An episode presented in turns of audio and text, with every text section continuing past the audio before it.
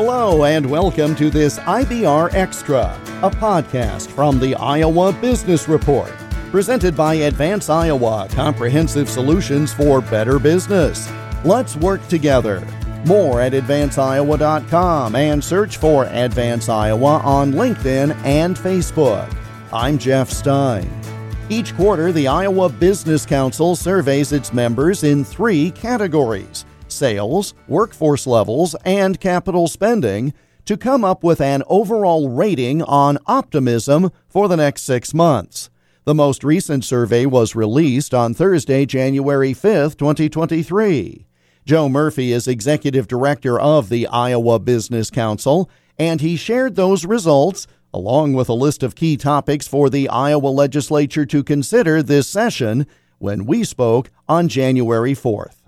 I think the biggest headline for Iowa Business Council members, which again represent the largest companies in the state of Iowa, is the fact that our optimism remains positive. And so we're projecting a positive outlook for Iowa's economy over the next six months, which I think is very important. On one hand, because we had seen three straight quarters of declining levels of optimism in our survey.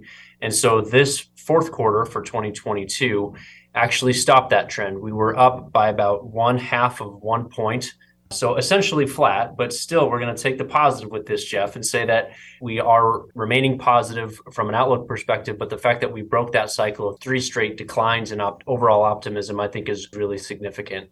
So that's really the takeaway number one. The second takeaway, in the face of pressure of, of international and national economic conditions, Iowa's economy remains resilient. Iowa's business leaders remain resilient. And I think we're really well primed to uh, push back against any negative economic strife that may be coming our way. And again, you've got three different metrics that you examine sales, capital spending, and workforce. And what I find interesting, as you merge those together, as you noted a moment ago, you're at 59.26. Anything above 50 is positive. Well, as I look at your multi year trend line, you're right about where you were before it all cratered due to COVID. So, I mean, right. y- yes, there have been some spikes above that, but that was the unleashing of the economy when everybody was, was shackled. So, you're really, if you look over a 10 year trend, this is very, very close to where we have been as a median level.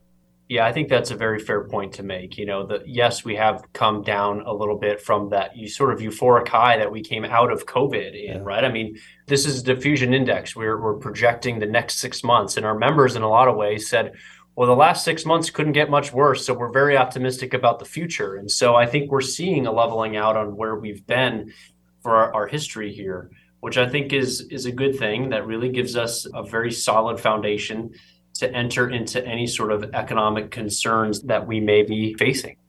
When you look at the overall nature of consumers, the projection with regard to sales is very, very positive for the next six months. These businesses, and as you say, it's the leading employers, they are looking for consumers to not be shy about spending. Right. And I think that's a good leading indicator of where we are headed from an economic standpoint. The fact that, again, our members, as you mentioned, Jeff, just there, have a very high level of optimism with respect to uh, their future sales is a good thing. Going into a potential recession, the fact that individuals' personal balance sheets are quite high, the fact that organizational firm balance sheets are quite high, I think gives us a good opportunity to to see some continued demand growth. And I think this index score denotes that. When we are looking at the sales number, well, that's your revenue. And then you have to worry about what you're spending. And it might be a capital expenditure, it might be on workforce. And so there's always a bit of a lag, I would suggest, that if you had a low sales quarter, well, then your expense quarter the next time out is going to be lower. So this is actually, as we look even beyond the scope of the survey, the fact that they think these sales numbers will be good, that ultimately, I suppose, bodes well for some of these other areas of reinvestment. I think so. You know, if sales remain high, companies will be in a better position to hire workers, of course, to help with some of the labor situations that we're seeing. The problem that your astute listeners will always know is the fact that we continue to not have the adequate labor force, the workforce that we need in our state. Still down from where we were pre pandemic. I'm a broken record. I keep talking about that. But again, the need for new employees in our state and people to re-enter the workforce, the need for new Iowans to move to Iowa continues to be one of the most uh, critical areas that we're putting a lot of time into. As you look at the number of your companies who said they expected the employment level, the workforce level to go up, Mm-hmm. Well, you know, 37% thereabouts say it'll be higher. That's pretty good. But what's to me even more important is you've got no change at up about 44%. So if you merge those together, overwhelmingly, they're looking at stability, either a Absolutely. flat level or a slight increase. They're certainly not looking at layoffs. Right. I think that's very fair. I think you can look at that again as a leading indicator of where we think we will be. I think it's it's natural for Iowa companies and business leaders of all shapes and sizes to take hold of their current situation and maybe not pull back. I don't want to give that impression, but but just sort of take the temperature, see where this is going to go, and and project maybe a pause, if you will, in either capital spending, employment, just to see where things go. I think that's an important aspect. That's a prudent decision making capability that Iowans are, are known to make. They're never going to want to extend themselves from an overhead capacity, and I think that's that's wise. And as we then transition to capital spending, the graphs are very similar between that and employment. Vast majority say no change. Some, pretty good number, say that it will increase. But again, people are not having to cut these plans. So they've got this level of stability with, shall we say, measured growth, cautious yeah. growth. Yep, I think that's right on. You know, and I think think when you look at capital spending, we're talking about investing in technology, investing in assets, infrastructure, things like that, upgrading facilities. I think the fact that inflation continues to rear its ugly head, right? You know, and 77% of our members are indicating inflation as a top business concern in their organization. That's up from about 60% the quarter prior. That's not going away anytime soon. And I think that then has a negative impact on plans to allocate capital in infrastructure and technology and other assets, as those things are unfortunately much more expensive than they were six months ago, a year ago, 18 months ago. And so the fact that, again, to your point, Jeff, that 50% of our members are saying, hey, no change in that. We're, we're good with what we're doing right now, I think is good. But I think what's driving that is are those inflationary pressures on some of those long-term fixed assets. Well, and as you noted earlier, the issue of workforce, having enough people to properly grow, that is remaining the number one issue. Inflation not far behind. You've had some improvements in the overall business climate, quote unquote, in the past year, thanks to some action from the legislature. That still, hmm. though, is uh, an area where your members say, well, we could still still improve upon this a bit. I agree.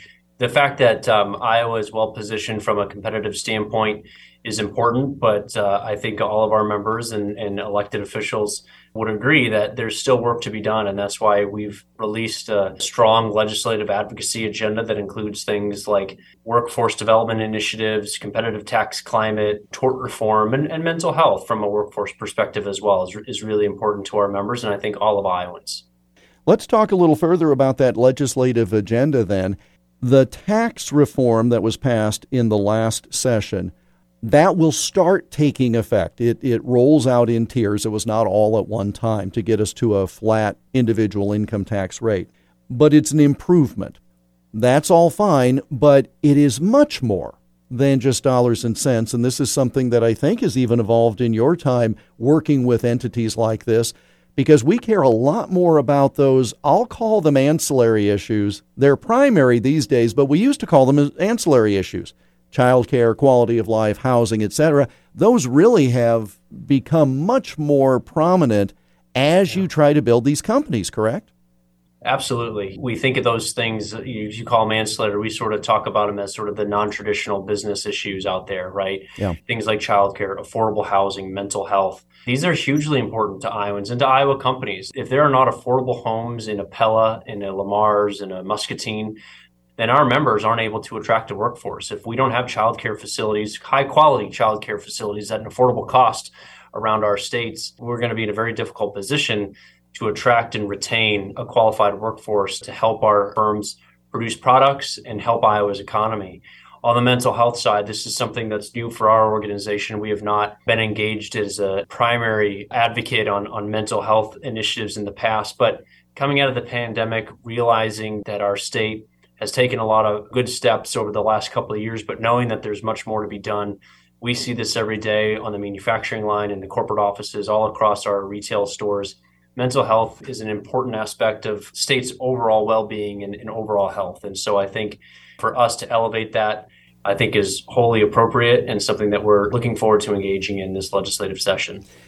How much of this conversation is something you can have with the legislature. In other words, what is the role of the state as it has to do with helping my business, helping economic development generally? Because capitalism is capitalism, but I'm guessing you have to have a certain foundation, and that's where the state comes in. Yeah, I think when you think about things like competitive tax policy, we need to create the playing field, right? And we need to have simple rules, simple boundaries where everybody understands what the rules of the game are and what does the field even look like. And so I think the fact that we've taken some great strides over the last 12 months, over the last legislative session in particular, on simplifying the playing field, figuring out what the rules of the game should be, being transparent about that, being prudent about what the, some of the safety mechanisms should be, you know, with very specific revenue thresholds that must be met before corporate tax relief can occur I think is all very important. I think that's the role of the state to provide clarity, provide the rules of the game, and then let businesses compete. And good things usually happen as a result of that. This is the time of year as a session starts where there are a lot of folks on panels in the Des Moines metro area and elsewhere. They talk about their agendas. Some of them are lawmakers, some of them are interested advocates.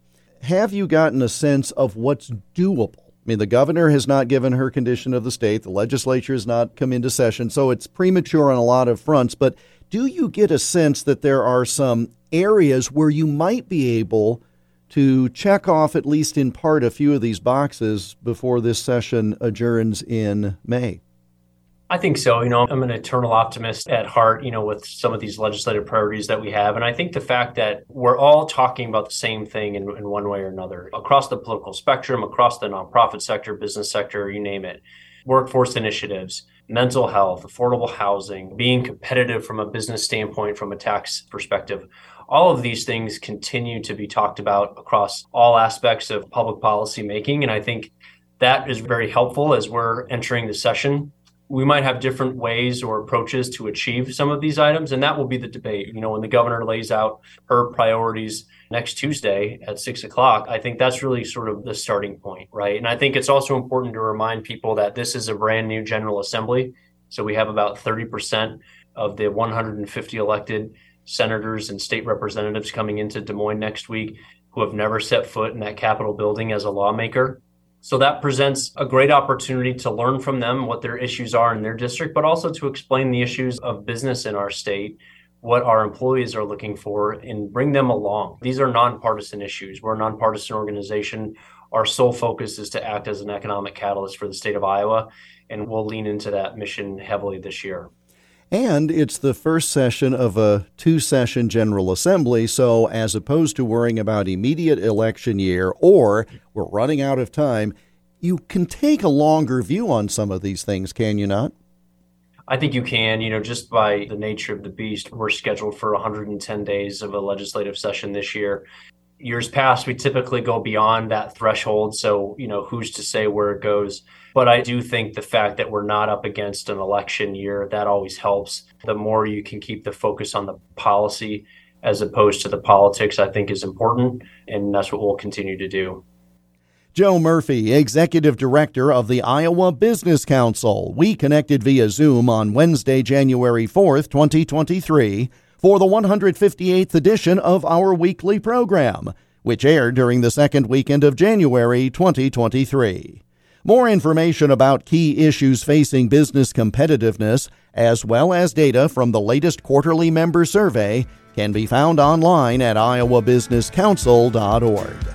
The Iowa Business Report radio program and podcast is presented by Advance Iowa, educating, guiding, advising, and coaching Iowa businesses. Search for Advance Iowa on LinkedIn and Facebook and get more at advanceiowa.com.